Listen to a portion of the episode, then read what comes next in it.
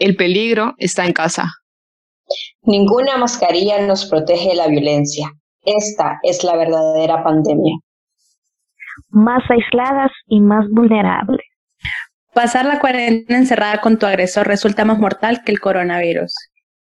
El día de hoy estaremos abordando el tema de la violencia de género durante el confinamiento en tiempos de coronavirus.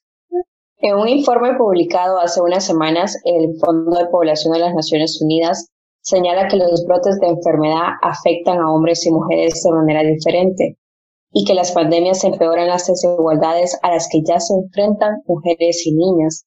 Durante la crisis, las mujeres y las niñas pueden encontrarse en mayor riesgo de sufrir violencia de pareja y otros tipos de violencia doméstica.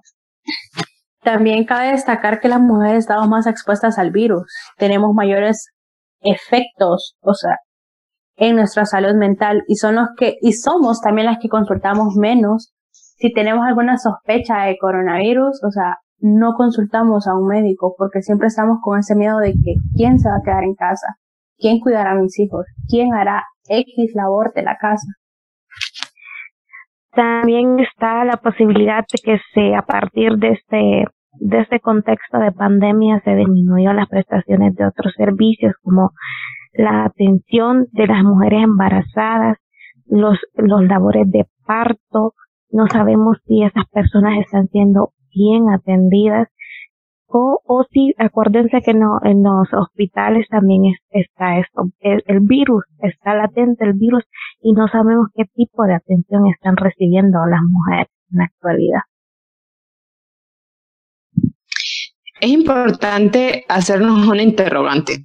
¿Es el hogar, es nuestra casa, el lugar más seguro para evitar el contagio y la propagación del virus o para evitar un virus aún más grande que es la violencia contra las mujeres. La ONU señala que las mujeres en estos contextos de emergencia se ha aumentado el riesgo de violencia contra las mismas, contra las mujeres, contra las niñas y especialmente por violencia doméstica, también con violencia intrafamiliar y todos los tipos de violencias que ya conocemos. Por años el hogar ha sido un espacio consagrado a las mujeres. El confinamiento obliga a que las víctimas convivan con sus agresores las 24 horas del día y como lo mencionaba Nebula al inicio, de cómo estamos expuestas también las mujeres que están al servicio médico. Un estudio realizado por ONU Mujeres demostró que a nivel global las mujeres representan el 70% de las trabajadoras en los sectores sanitarios y sociales y hacen el triple del trabajo de cuidados no remunerados en comparación con los hombres. América Central es uno de los de las regiones con más vulnerabilidad sobre la violencia doméstica que se ven expuestos actualmente en el hogar y agredidas por su pareja. También influye bastante el hecho de que no tenemos agentes eficientes que sean expertos en el tema de violencia doméstica, porque al final hacen un llamado de emergencia y al final llegan agentes deficientes que no conocen el tema y lo único que les invitan a, lo, a la pareja es que se reconcilien. o sea, no estamos para una reconciliación. Desde el momento que hay una denuncia de, que nos están agrediendo, nos están violentando, es porque vivimos en violencia. Así como, como lo mencionas vos, Andrea, nuestros entes estatales no están preparados para atender este tipo de emergencias. Y no es que no sean los más óptimos, sino que son los llamados, son los garantes de los derechos de las mujeres. Pero en este sentido, son las organizaciones de mujeres y organizaciones feministas quienes se han encargado de dar un seguimiento y un acompañamiento a estas mujeres que han sido vulneradas y que están siendo vulneradas en este momento. El sistema, el gobierno, no, no, en esta en esta época nos ha abandonado, bueno, siempre nos ha tenido en el olvido, pero actualmente sí nos ha tenido súper invisibilizada. Invisibilizada es la palabra porque se ha dado bastantes casos. Dice que hay más de 10.000 casos desde que entramos a la pandemia, que fue en marzo, hasta el 30 de abril, hay más de 10.000 denuncias y de esas 10.000, solo el 38% ha ido a la cárcel de, los agresores. pregúntese el resto que ha pasado con miles de casos o de, de denuncias. Y eso que en las estadísticas solo están las mujeres que denuncian y las que se han quedado calladas, las que tienen miedo a denunciar, pues es inimaginable, ¿no? La cifra. En esta pandemia, la realidad de nosotras las mujeres se vuelve aún más compleja. Eh, porque, como lo decían ustedes, que, bueno, que esto viene de un sistema a nivel mundial, ¿no? De que el trabajo doméstico sigue siendo invisibilizado, o sea, no se valora debido también a los prejuicios de género que tenemos. Y llevándolo al contexto de nuestro país, lastimosamente ahorita en nuestro país entró en vigencia el nuevo Código Penal que literal no les hace nada a todos estos agresores, a todas estas personas que ejercen violencia doméstica, que al final, como lo decía anteriormente, una multa que se le dé a estas personas no es lo suficiente para que paguen. A veces esa frase del quédate en casa hace bastante ruido, sobre todo cuando el quédate en casa es una amenaza latente para todas las mujeres y para todas las niñas no estamos seguras e independientemente de si ya seamos casadas, tengamos hijos o no, estamos siendo violentadas por la pandemia. Y algo que me molesta mucho es que, como sabemos, tener el control de nuestra sexualidad es algo que nos ha costado muchísimo y antes de la pandemia, el tener acceso a los métodos anticonceptivos era, es totalmente, pues, bastante difícil todavía tener como la información necesaria para cuidarte, es bastante complicado. Y ahora con la pandemia es como totalmente limitado, ¿no? El Estado pone de que no, que no están los métodos anticonceptivos, no hay manera de traerlos no están en los centros de salud, las mujeres tienen miedo de movilizarse, obviamente por la situación del COVID-19. Que antes de la pandemia ya eran limitadas, ahora aún más, y estos establecimientos de salud público justifican, ¿no? El que hay una pandemia, bueno, no podemos darles métodos anticonceptivos. Y entiendo que hay que priorizar medicamentos para enfrentar eh, esa enfermedad, pero la salud sexual y reproductiva de las mujeres está siendo vulnerada cada vez más, los derechos sexuales y reproductivos de las mujeres también, y tanto el, acceso a métodos anticonceptivos por parte del Estado eh, está siendo, no está siendo prioridad y también coarta nuestro derecho y violenta nuestro derecho como mujeres. Es ahí donde se aumentan los embarazos no deseados, no planificados y también se da los embarazos producto de las violaciones en el hogar. Es una de las, de las problemáticas que también se da bastante fuerte en este confinamiento. Esa es una de las situaciones que el gobierno ha descuidado las, las, las problemáticas sociales, ¿no? Le ha dado, le ha, puesto más eh, el ojo a la pandemia, pero no, no ha analizado bien las situaciones que pasa en, su, en nuestro entorno. Y bueno, volvemos a eso en el que, como lo decían anteriormente, de que estar en casa para muchas no es estar segura, como lo decía Cherry anteriormente, hay muchísimos casos de violación, no se están dando métodos anticonceptivos, sumado la violencia que viven estas personas, no sabemos, ok, la niña, la adolescente, la joven, la mujer se embaraza y está viviendo violencia, la golpean, o sea, las mujeres, ¿qué futuro existe para esta mujer que vive violencia? O sea, es demasiado difícil porque influye también la actitud de los hombres, que ellos tienen muy baja intolerancia porque se nos ha enseñado, se les ha enseñado más que todo a ellos a tener baja intolerancia y a querer y a querer tener todo bajo control, pero el control de lo que ellos piensan que está bien. Y es ahí donde vienen las agresiones, las violaciones, porque piensan de que una de mujer es propiedad.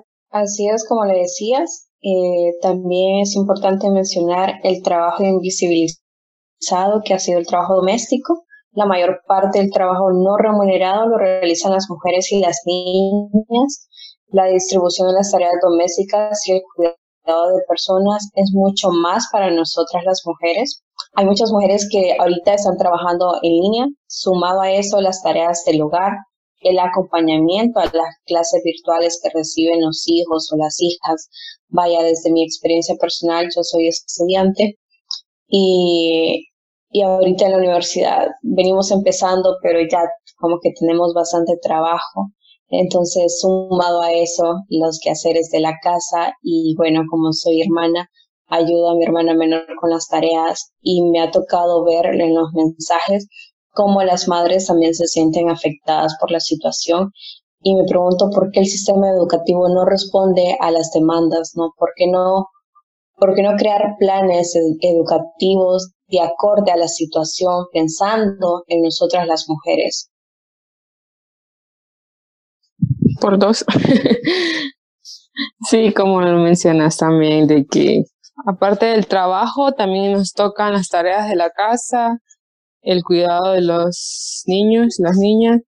Como Meli, yo también soy la hermana mayor y me toca estar como mandando tareas, revisando el grupo de padres de familia en reunión y también mis tareas, trabajo en línea. Es, demasiada carga. Y, y digo yo, y eso que no soy mamá, eh, no soy esposa. Entonces no, no puedo imaginarme cómo le están pasando estas mujeres que tienen todas esas cartas.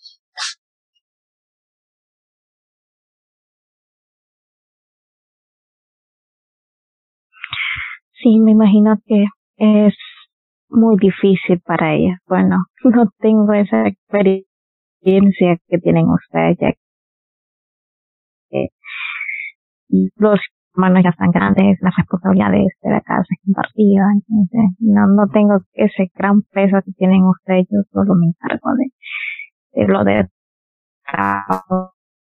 Wow, me imagino que sí.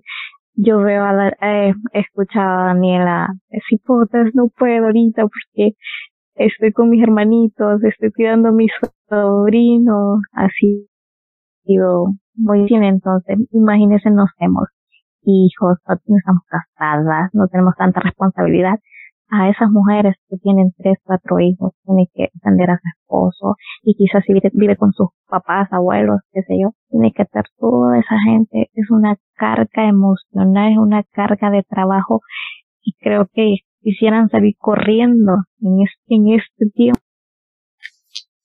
Y es aquí también donde donde antes de pandemia y durante pandemia varias organizaciones se unen para pedir el convenio por los trabajadores domésticos porque en nuestro país realmente urge, urge realmente que se visibilice, que realmente se le dé el valor que se merece cada mujer que desempeña labores domésticas, porque recordando ahorita lo hacen media virtual, ¿no? Las, las, las mujeres que tienen sus trabajos, bueno, y no solo virtual, o sea, sabemos que nuestro, que nuestro país es, es pobre, la mayor población es pobre, y ahora, lastimosamente, tampoco las mujeres pueden vender en el mercado, andan vendiendo en la calle y llegan a sus casas, llegan a atender a sus hijos y estas mujeres al final del día terminan muertas, terminan cansadas.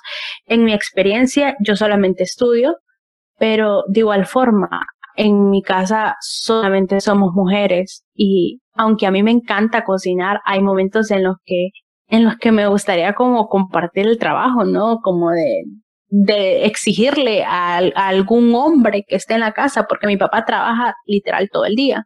Me encantaría como tener esa experiencia de exigirle, de decirle, justamente tienes que hacer esto. Pero siempre es difícil, siempre es difícil también por la carga de estrés que tenemos a nuestro alrededor, ¿no? Como de salir, saber que si te estás cuidando vos, cuidas a los demás de tu casa, entonces es bien difícil. Si bien es cierto, eh, antes, durante y después de esta pandemia, el trabajo de las mujeres seguirá siendo invisibilizado, eh, debido a que contamos con un sistema patriarcal normativo en el que es quiere eso, ¿no? De limitarnos, de invisibilizarnos, no reconocer de que el trabajo doméstico debe ser un trabajo bien remunerado, que el cuidado de los niños y niñas también es un trabajo Y no, os agradece a todos estos movimientos, a esas organizaciones, todos estos espacios colectivos, grupos de mujeres que siguen en la lucha, que seguimos en la lucha porque también formamos parte de estos movimientos para prevenir la violencia contra las mujeres y seguir luchando por nuestros derechos, nuestros derechos sexuales y reproductivos. Y qué más decir, ¿no? Organizaciones que actualmente están apoyando a todas estas mujeres que están en confinamiento, viviendo con su agresor, son como calidad de vida, eh, Centro de Derechos de las Mujeres, Centro de Estudios de las Mujeres, eh, Oxfam haciendo promociones, o sea, haciendo un activismo en redes sociales debido a que no contamos con otros medios para poder llegar a esas mujeres y que puedan eh, denunciar, motivarlas a denunciar y también exigir ¿no? que se abra nuevamente la línea 114, una línea especializada para eh, atender casos de violencia doméstica, violencia intrafamiliar y que sea más emergente ¿no? y que la ayuda llegue eh, aún más rápido debido a que el 911 está saturado con otro tipo de denuncias, podríamos decirlo así, pero se están haciendo eh, gran cambios y promoviendo eh, nuevas estrategias para prevenir la violencia contra las mujeres. Ya para finalizar, recordarles que nos pueden seguir por todas las plataformas virtuales y las redes sociales, como nosotras la preferimos sencilla. Nos vemos en una próxima grabación. Bye, buenas noches. ¿Por qué dijo buenas noches? Eso mismo te iba a decir. No lo, no lo escuchan en la noche. buenas tardes, buenos días, buenas noches.